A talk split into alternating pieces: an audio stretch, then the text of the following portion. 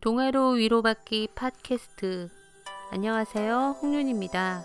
3월이 시작되었고 벌써 첫 주가 지나가고 있습니다. 저는 3월이 되면 가슴이 설레요. 뭔가 새로 시작되는 느낌이 들죠. 한 해를 시작하는 1월보다 3월이 그런 느낌을 더 주는 건 봄의 기운 때문인 것 같아요. 저는 봄을 정말 사랑하기 때문에 봄이 되면 하루하루 지는 게 너무 아까워요. 모란이 뚝뚝 떨어져 버리면 정말로 봄을 여인 슬픔에 잠기지요 봄을 맞은 여러분들의 마음은 어떤지 궁금합니다. 11월에 시작한 동화를 위로받기 팟캐스트가 오늘로 열 번째가 되었는데요. 이번에 소개할 동화는 바스콘셀루스의 나의 라임 오렌지 나무입니다. 조제 마우루지 바스콘셀루스는 브라질 작가입니다. 브라질 작가의 작품이 우리나라에 소개되어 오랫동안 베스트셀러의 자리를 차지한 것은 이 작품뿐이 아닌가 싶습니다. 세계 어느 나라든 좋은 작가가 많고 훌륭한 작품이 많지만 안타깝게도 만날 기회가 적어요. 이 책은 1980년 즈음 동력 출판사에서 포르투갈어를 번역해서 펴냈는데 그렇게 이 책을 만날 수 있었던 건 행운이었다고 생각합니다. 나의 라임 오렌지 나무 이 책의 내용은 너무 잘 알고 계실 테니 생략하고 제재가 잔디라 누나에게 욕을 해서 매를 맞고 아빠를 위한다는 마음으로 외설적인 노래를 불러 또 매를 엄청 맞은 뒤의 이야기인 5장을 동력 주니어에서 펴낸 책으로 읽겠습니다. 5. 엉뚱하고 기분 좋은 부탁 내가 다 낫기까지는 일주일이 걸렸다. 내 마음이 상한 이유는 아픔이나 매 때문이 아니었다. 식구들은 의심이 갈 정도로 내게 잘해주었다. 그래도 무엇인가를 잃어버린 것처럼 허전했다. 나를 다시 예전의 나로 되돌려주고 사람과 그들의 선한 마음을 믿게 해줄 중요한 무엇인가가 사라진 것 같았다. 나는 아주 조용히 지냈다. 아무 의욕 없이 민균유 곁에 멍하니 앉아 무관심하게 삶을 바라보았다. 민균유와 말을 주고받는 것도 싫었고 그가 하는 이야기도 시시했다. 내가 하는 일이라고는 기껏해야 동생이 내 곁에 있도록 하는 것뿐이었다. 단추들을 온종일 올렸다 내렸다 하며 동생이 좋아하는 빵지 이숫가루 바이산 케이블 놀이를 함께하는 것이 전부였다. 나도 어렸을 적엔 동생처럼 이 놀이를 좋아했기 때문에 다정한 눈빛으로 노는 모습을 바라보았다. 글로리아 누나는 내가 좀처럼 입을 열지 않는 것을 걱정했다. 그래서 딱지 뭉치나 구슬 주머니를 내 가까이 놓기도 했다. 하지만 나는 어지간해서는 손을 대지 않았다. 영화 구경도 구두 닦기도 시들했다. 내 가슴 속에서 슬픔이 자라나는 것을 막을 도리가 없었다. 이유도 모른 채 모질게 얻어맞은 짐승처럼. 글로리아 누나는 내 환상의 세계에 대해 이것저것 물었다. 그런 사람들은 이제 없어. 모두 사라졌어. 프레드 톰슨과 그 친구들 얘기였다. 누나는 내 마음속에서 엄청난 변화가 일고 있다는 것도 내가 무엇을 결심했는지도 모르고 있었다. 이제는 영화를 바꾸어야 했다. 카우보이 영화나 인디언 영화는 더는 보지 않기로 했다. 앞으로는 어른들이 말하는 애정 영화를 볼 작정이었다. 입 맞추고 포옹하는 장면이 많이 나와 누구나 좋아하는 그런 영화들 말이다. 나같이 매만 맞고 사는 인간은 적어도 다른 사람들은 어떻게 사랑하는가를 봐둘 필요가 있었다. 드디어 학교에 갈 수 있는 날이 되었다. 집을 나섰지만 학교를 향하진 않았다. 나는 뽀르뚜까가 일주일 동안 우리 차를 타고 와 나를 기다렸다는 것을 알고 있었다. 그리고 내가 기다려달라고 하면 다시 나를 기다리기 시작할 것이라는 것도 알고 있었다. 그는 내가 나타나지 않아 틀림없이 노심초사했을 것이다. 그러나 내가 아프다는 것을 알았어도 나를 찾아오지는 않았을 것이다. 우리는 죽을 때까지 비밀을 지키기로 맹세했기 때문이다. 하느님 말고는 아무도 우리의 우정을 알아서는 안 된다. 역 맞은편 빵집 옆에 그 멋진 차가 세워져 있었다. 그제야 내 마음속에서 한 줄기 행복의 빛이 되살아났다. 내 마음은 그리움보다 더 앞서 달려갔다. 이제 진짜 친구를 보게 되는 것이다. 바로 그때 역 입구에서 우렁찬 기적 소리가 울려와 나는 깜짝 놀랐다. 망가라치바였다. 거만하고 난폭한 철로의 주인이었다. 늠름한 모습으로 갱량을 흔들면서 나는 듯이 지나갔다. 창가 쪽에 앉은 사람들이 밖을 내다보고 있었다. 한껏 여행을 즐기는 모습이었다. 어릴 땐 망가라치바를 구경하며 끝없이 손을 흔들어주곤 하였다. 이제 그런 짓을 할 사람은 루이스 뿐이었다. 나는 빵집 탁자 사이를 훑으며 그를 찾았다. 그는 거기에 있었다. 빵집에 들어서면 한눈에 볼 수 있는 가장 끝에 놓인 탁자에 등을 지고 앉아 있었다. 웃옷을 입지 않아 멋진 체크무늬 조끼와 깨끗한 셔츠의 소매가 보였다. 나는 기운이 빠져 그의 곁으로 다가갈 수 없었다. 라디스라우 아저씨가 그에게 내가 왔음을 알렸다. 뽀르뚜가 누가 왔는지 좀 봐. 그가 천천히 돌아섰다. 그의 얼굴이 환한 미소로 활짝 개었다. 그는 팔을 벌려 나를 아주 오랫동안 안아주었다. 그래, 오늘은 어쩐지 네가 올 것 같더라. 그리고 한참 동안 나를 들여다보았다. 어떻게 된 거야, 이 도망쟁이야. 그동안 어디 가 있었어? 많이 아팠어요. 그는 의자를 당겨 앉았다. 그리고 내가 무엇을 좋아하는지 잘 아는 종업원에게 손가락 신호를 보냈다. 음료수와 케이크가 나왔는데도 난 손을 대지 않았다.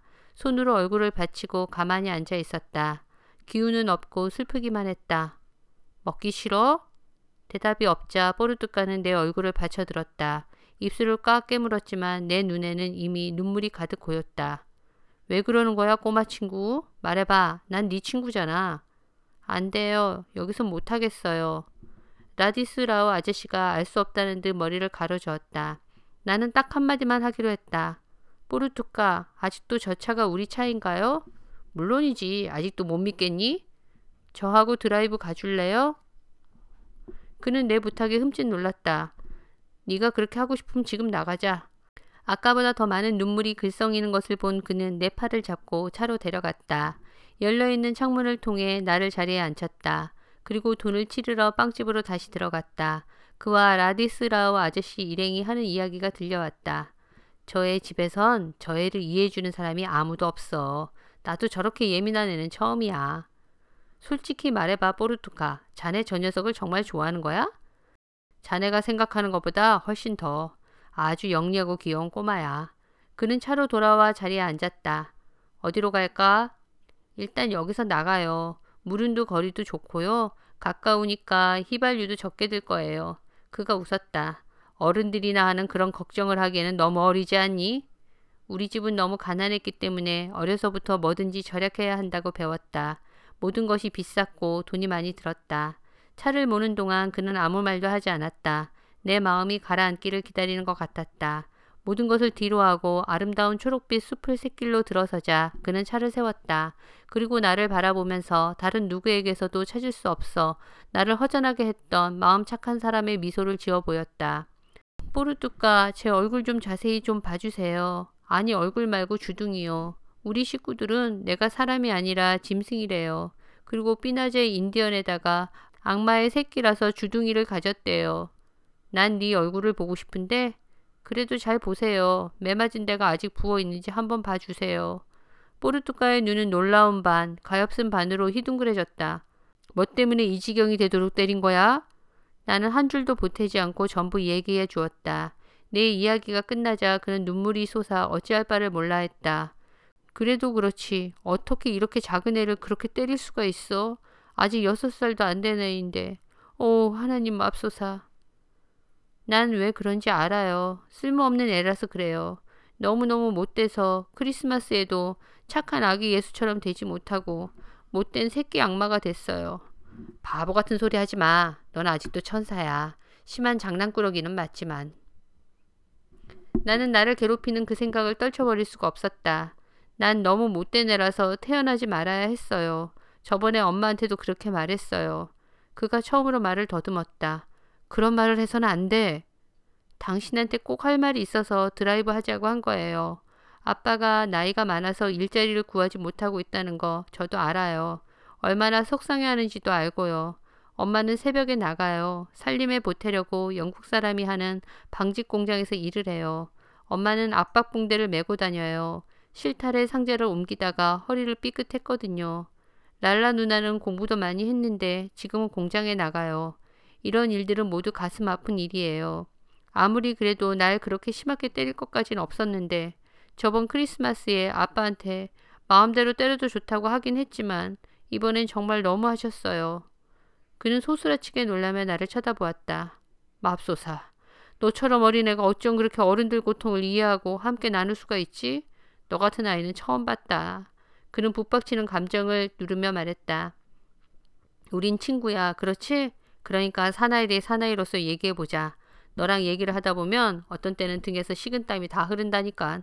어쨌든 누나한테 그런 욕을 하면 안 된다. 아니 욕을 아예 해서는 안 돼. 알겠니? 하지만 전 이렇게 어리잖아요. 그렇게라도 해야 복수할 수 있단 말이에요. 네가 한 말이 무슨 뜻인지는 알았니?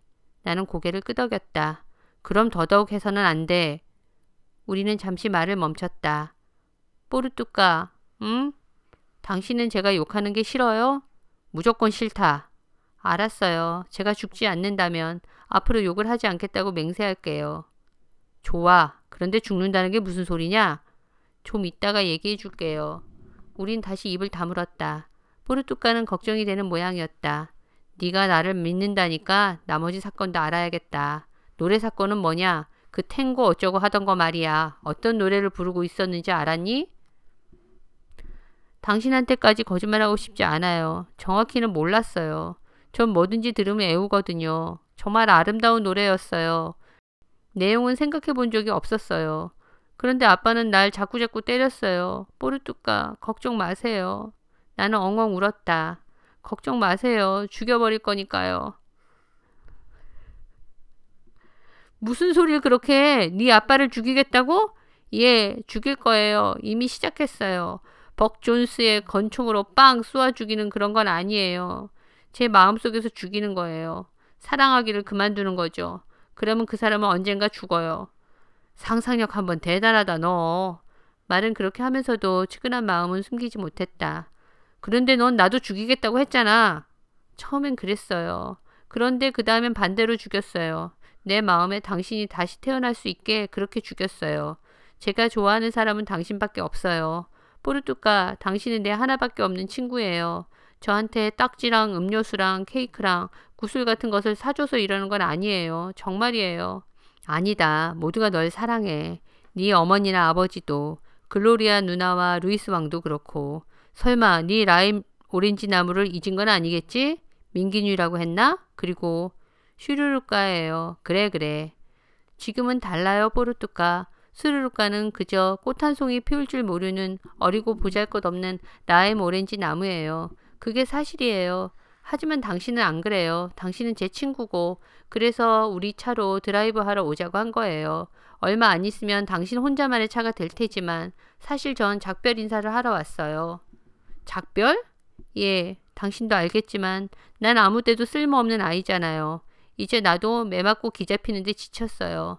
더는 주둥이란 소리도 듣고 싶지 않고요. 목이 메어 오기 시작했다. 말을 마치려면 용기를 내야 했다.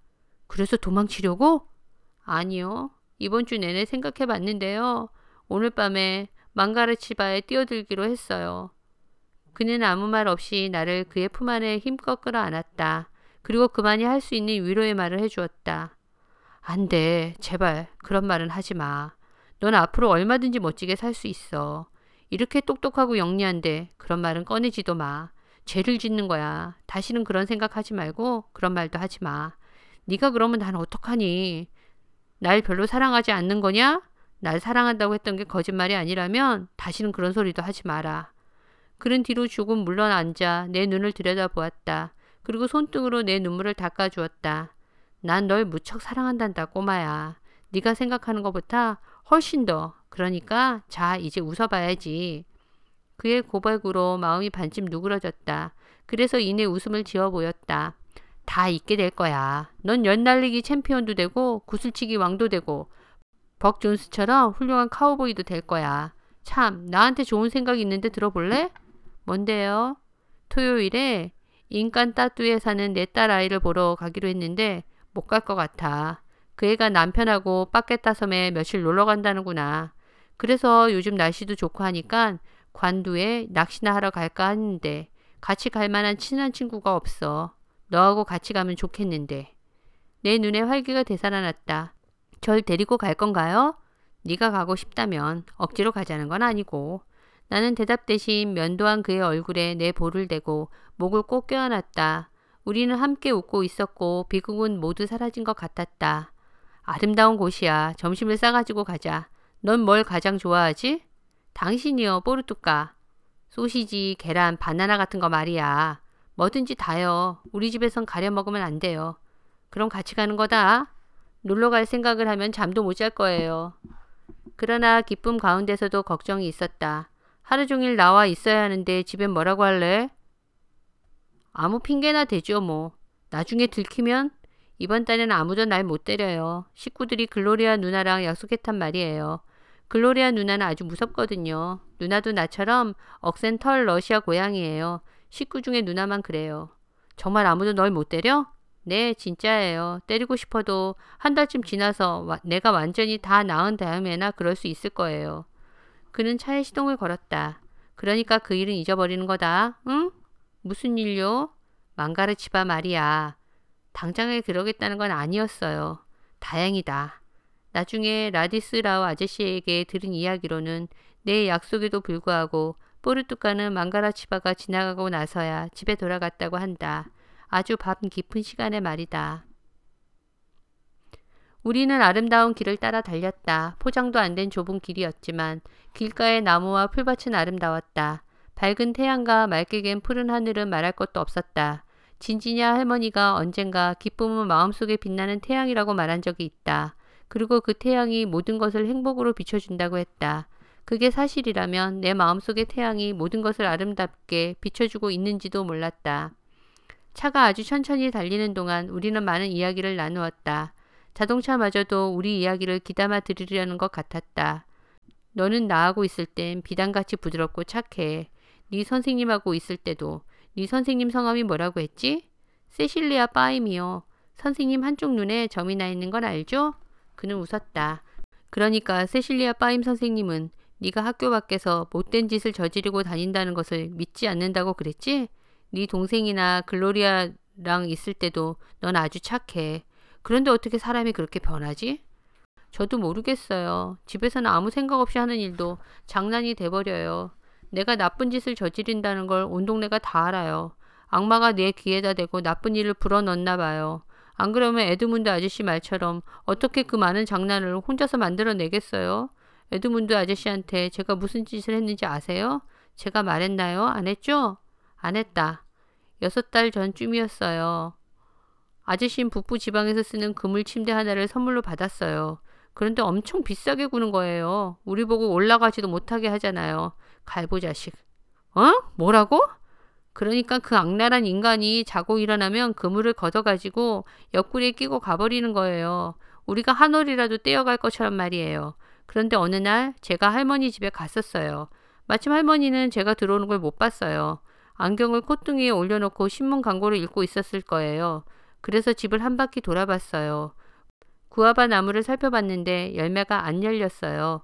그런데 아저씨가 오렌지 나무와 울타리 사이에 그물 침대를 매달아 놓고 그 위에서 코를 골며 주무시는 거예요. 입을 반쯤 벌리고 돼지처럼 코를 골았어요.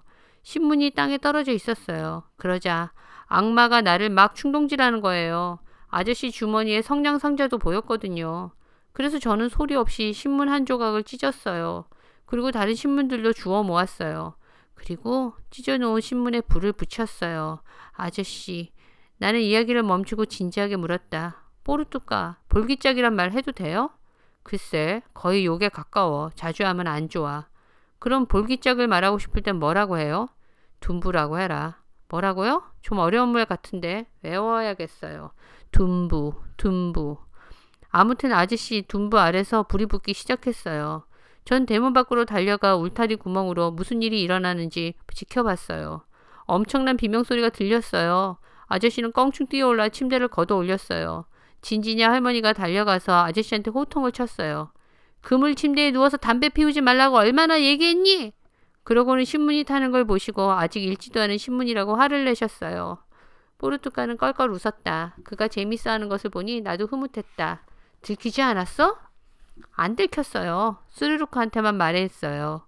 만약 들켰더라면 제 불화를 잘랐을 거예요. 뭘 자른다고? 그러니까 절 거세시킨단 말이에요. 그는 다시 한바탕 웃어댔다. 우리는 거리를 내다보았다. 차가 지나온 길을 따라 노란 먼지가 뽀얗게 일었다. 나는 한 가지 석연치 않은 것이 있었다. 포르투카, 당신은 저한테 거짓말한 적 없죠? 네? 무슨 말이냐, 꼬마야? 전 둔부를 찬다는 말을 아직 한 번도 들어본 적이 없거든요. 당신은 들어보셨어요? 그는 다시 웃었다. 정말 대단한 놈이야. 나도 들어본 적이 없다. 둔부는 잊어버려. 대신 엉덩이란 말을 써라. 이제 다른 얘기하자. 이러다간 너에게 대답해 줄 말이 다 없어질 것 같다. 저 경치를 좀 봐라. 큰 나무들이 점점 더 많아질 거야. 강에 점점 가까워지고 있거든. 그가 차를 오른쪽으로 꺾자 우린 오솔길로 접어들었다. 차는 한참을 더 가다가 넓은 들판에 멈추었다. 뿌리가 커다란 나무 한 그루가 서 있는 곳이었다. 나는 손뼉을 치며 좋아했다. 야, 멋지다, 멋져. 벅준슨을 보면 그의 평원과 초원들은 여기 발밑에도 못 온다고 얘기해 줄래요. 그는 내 머리를 쓰다듬었다. 늘 이런 너의 모습을 보고 싶어. 멋진 꿈을 꾸고 머리에 잡생각일랑 다 잊어라. 우리는 차에서 내렸다. 나는 그를 도와 나무 그늘까지 짐을 날랐다. 여기에 늘 혼자 오세요, 뽀르뚜까? 거의 언제나. 봐라, 나한테도 나무가 있단다. 이 나무 이름은 뭐예요, 뽀르뚜까? 이렇게 큰 나무는 세례도 줘야 한다는데. 그는 생각해보고 웃더니 다시 또 생각했다. 이건 비밀인데 너한테만 얘기해 줄게. 이 나무 이름은 까를로따 여왕이야. 이 나무도 당신한테 말을 해요? 말은 안 해. 왜냐하면 여왕은 자기 신하랑은 직접 얘기하지 않거든. 난 언제나 폐하라고 불러. 신하가 뭐예요? 여왕이 명령한 대로 복종하는 사람이지. 그럼 전 당신의 신하인가요? 그가 아주 호탕한 웃음을 터뜨리는 바람에 그의 입김에 풀밭이 흔들릴 정도였다. 아니야, 난 왕이 아니고 난 누구한테 명령도 안 해. 난 언제나 너한테 부탁만 하잖냐. 하지만 당신은 왕이 될 수 있어요. 왕이 가진 모든 것을 가졌으니까요. 왕들도 당신처럼 뚱뚱해요. 트럼프에 있는 하트, 스페이드, 클로버, 다이아몬드 왕처럼 모든 왕들은 당신처럼 멋져요. 뽀르뚜가. 자, 자, 이제 좀 서두르자. 이렇게 얘기가 길어지다간 낚시는 해보지도 못하겠다. 그는 낚싯대와 지렁이가 가득 든 깡통을 챙겨놓고 구두와 조끼를 벗었다. 조끼를 벗으니 더욱 뚱뚱해 보였다. 그가 강을 가리키며 말했다. 거기쯤에서는 놀아도 되겠다. 얕으니까. 다른 쪽으로는 깊으니까 가지 마라. 난 저쪽에서 낚시를 할게. 내 옆에 있으려면 조용히 있어야 돼. 말을 하면 고기들이 달아나 버리거든. 나는 앉아있는 그를 남겨둔 채 홀로 마음껏 활개치며 세상을 발견하러 나섰다.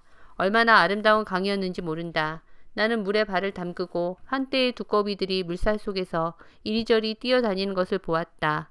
모래와 죄악돌과 두둥실 떠내려가는 잎들을 보았다. 문득 글로리아 누나가 생각났다. 저를 놓아주세요, 샘물님. 꽃이 울며 말했습니다. 나는 산마을에서 태어났어요. 나를 바다로 데려가지 마세요. 그곳에선 하늘하늘 가지를 흔들었지요. 그곳에선 푸른 하늘에서 청초한 이슬방울이 떨어졌지요. 차갑고 명랑한 샘물은 소곤소곤 속삭이듯 모래밭을 달리며 꽃들을 실어갑니다. 글로리아 누나 말이 옳았다. 이런 것들이 세상에서 가장 아름다운 것이었다. 나는 진정한 삶을 노래하는 시를 보았다고 누나에게 말할 수 없는 것이 안타까웠다. 진정으로 삶을 노래하는 시는 꽃이 아니라 물 위에 떨어져 바다로 떠내려가는 수많은 이파리들과 같은 것이었다. 이 강도 바다로 흐르는 걸까? 포르투카에게 물어볼까? 아니야. 괜히 낚시에 방해만 될 거야. 겨우 송사리 두 마리밖에 잡지 못했다. 낚시를 했다고 말하기가 조금 부끄러웠다. 해는 이미 하늘 높이 떠 있었다. 내 얼굴은 장난을 치느라 삶에 대해 생각하느라 발갛게 상기되어 있었다. 그때 포르투가가 나를 부르며 다가왔다. 나는 새끼 염소처럼 뛰어갔다. 고울이 말이 아니다 요 꼬마야. 이것저것 다 하고 놀았어요. 바닥에 눕기도 하고 물장구도 쳤어요. 뭘 좀 먹자. 그런데 그 돼지 같은 꼬락서니로 먹을 수는 없지. 옷을 벗고 거기 얕은 데서 좀 씻고 나오거라. 그러나 난 그렇게 하고 싶지 않아 머뭇거렸다. 헤엄칠 줄 몰라요. 몰라도 돼. 어서. 내가 옆에 있을 테니까. 나는 계속 서 있었다. 그에게 몸을 보이고 싶지 않았다. 설마 내 앞에서 옷을 벗는 게 부끄러운 것은 아니겠지? 아니요, 그게 아니라 어쩔 수가 없었다. 등을 돌려 옷을 벗기 시작했다. 우선 사치를 벗고 그 다음에 멜빵 달린 바지도 벗었다. 그것들을 모두 땅바닥에 던져놓고 나서 애원하는 눈빛으로 그를 돌아보았다. 그는 아무 말이 없었다. 그러나 그의 눈은 놀라움과 분노로 가득 차 있었다. 나는 매맞은 자국과 흉터를 그에게 보이고 싶지 않았던 것이다. 그는 목맨 소리로 이렇게 말했다. 아플 것 같으면 물에 들어가지 마라. 이제 아프지는 않아요. 우리는 계란, 바나나, 소시지, 빵, 그리고 바나나로 만든 작은 케이크를 먹었다. 전부 내가 좋아하는 것들이었다. 우리는 강에서 물을 마시고 까를로따 여왕 밑으로 돌아왔다. 그가 앉으려 하기에 나는 잠시 멈추라고 신호했다. 나는 가슴에 손을 얹고 나무를 향해 경의를 표했다. 여왕 폐하, 당신의 신하 마누엘 발라다리스와 삐나제족 최고 투사 대령하옵사옵니다. 폐하의 발밑에 잠시 앉는 것을 윤호하여 주소서. 우린 웃으며 앉았다. 뽀르뚜까는 땅 위에 드러난 나무 뿌리에 조끼를 깔아주며 말했다. 자, 이젠 한숨 자거라. 안 졸린데요? 그래도 할 수 없어. 너 같은 장난꾸러기를 저 강가에 풀어놓을 순 없잖아. 그는 내 가슴에 손을 얹어 나를 가두어 버렸다. 우리는 나뭇가지 사이로 빠져나가는 구름을 바라보았다. 좋은 기회였다. 만약 지금 말하지 못하면 영영 못할 것 같았다. 뽀르뚜까, 음, 주무세요? 아직. 빵집에서 라디스라우 아저씨한테 했던 말 정말이에요? 글쎄, 빵집에서 라디스라우한테 한 말이 한둘이 아닌데 제 얘기 했잖아요. 차에서 다 들었어요. 뭘 들었는데? 저를 많이 좋아한다는 거요. 널 좋아하는 것은 확실해. 그런데 무슨 문제가 있니? 나는 그의 팔에 감긴 채 돌아 누웠다. 그리고 반쯤 감긴 그의 눈을 바라보았다. 얼굴이 더 커 보였고 그래서 더 왕 같아 보였다. 그런 게 아니라 당신이 정말 저를 좋아하는지 확실히 알고 싶어서요. 그래 좋아해 바보야. 그리고 자신의 말을 증명하듯이 나를 더욱 꼭 껴안았다. 곰곰이 생각해 봤는데요. 아저씨한테는 인간 따두에 사는 딸밖에 없죠? 그래. 집에도 세 장 두 개만 있고 혼자시죠? 네? 그래. 손자도 없다고 했죠? 네? 그래. 그리고 저를 좋아한다고 그랬죠? 네? 그래. 그럼 왜 우리 집에 와서 아빠한테 절 달라고 그러지 않으세요? 그는 너무 감격한 나머지 벌떡 일어나 앉아 두 손으로 내 얼굴을 감싸쥐었다. 너 내 아들이 되고 싶은 거냐? 태어나기 전에 아버지를 선택할 수는 없잖아요. 만약에 그럴 수만 있다면 당신을 선택할 거예요. 정말이냐 꼬마야? 맹세할 수 있어요. 게다가 우리 집은 입을 하나 덜게 되는 거예요. 욕도 안 할 거고 볼기짝이란 소리도 안 할게요. 당신 구두도 닦아주고 새들도 돌봐줄게요. 착한 아이가 될게요. 학교에서도 가장 공부를 열심히 하는 학생이 될게요. 무슨 일이나 다 잘할게요. 네? 그는 뭐라고 해야 좋을지 생각하는 것 같았다. 내가 없어지면 우리 집 식구들은 모두 기뻐할 거예요. 모두들 한시름 놓을 거라고요. 글로리아 누나랑 안토니오 형 사이에 누나가 한 명 더 있었는데 북쪽에 양녀로 줘버렸어요. 그래서 그 누나는 지금 부자 사촌네랑 같이 살면서 공부해요. 이제 다 컸어요. 그는 계속 잠자코 있었다. 두 눈에는 눈물이 가득 고여 있었다. 만약 아빠가 안 주겠다고 하면 날 사겠다고 하세요. 아빠는 돈이 한 푼도 없으시거든요. 아빠는 분명히 날 팔 거예요. 만약에 돈을 많이 달라고 하면 작고 아저씨가 물건 빨 때처럼 나눠서 내도 될 거예요. 그가 계속해서 아무 말도 하지 않아 나는 제자리에 돌아 누웠다. 있잖아요, 뽀르투카. 나를 아들로 삼기 싫다고 해도 상관없어요. 당신을 울리려고 한 말은 아니었어요. 그는 아주 천천히 내 머리를 쓰다듬어 주었다. 그래서 그런 게 아니야. 얘야, 그런 게 아니야. 인생이란 생각처럼 그렇게 쉬운 게 아니야. 하지만 한 가지만 약속하마. 네 말대로 하고 싶기는 한데 너를 네 엄마 아빠한테서 데려올 수는 없어. 그건 옳은 일이 아니야. 지금까지도 널 아들처럼 사랑해 왔지만 앞으로는 진짜 친아들로 대해주마. 나는 너무 기뻐 몸을 벌떡 일으켰다. 정말이에요, 뽀르투까? 네가 잘 쓰는 말이지만 맹세하마. 나는 우리 가족에게도 좀처럼 하지 않는 행동을 했다. 그의 커다랗고 부드러운 얼굴에 입을 맞췄다.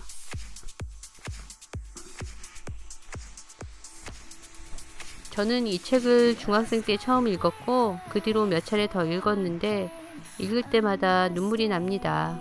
그래서 왜 일이 슬픈 걸까 생각해 보니 제재의 감수성과 여린 마음이 훼손되는 것 때문이었어요. 사실 제재를 때리는 누나나 아빠 모두 제재를 사랑합니다. 악마니 망나니니 그들이 제재에게 퍼붓는 말은 화가 나서 내뱉는 말이지 실제로 그렇게 생각하는 것도 아니고요. 가족이 제재를 때리고 구박하는 건 가난 때문이에요.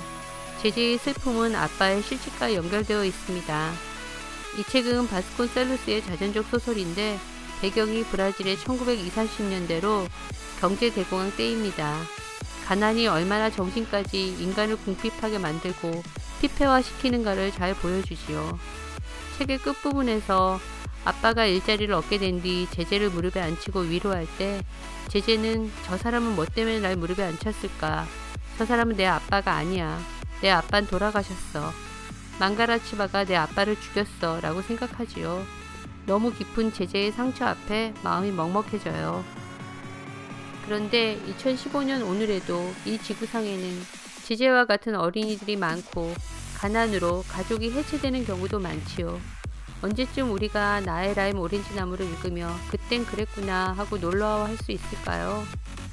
언젠가 그런 날이 때가 되면 찾아오는 계절처럼 봄처럼 반드시 올 거라고 기대해도 될까요?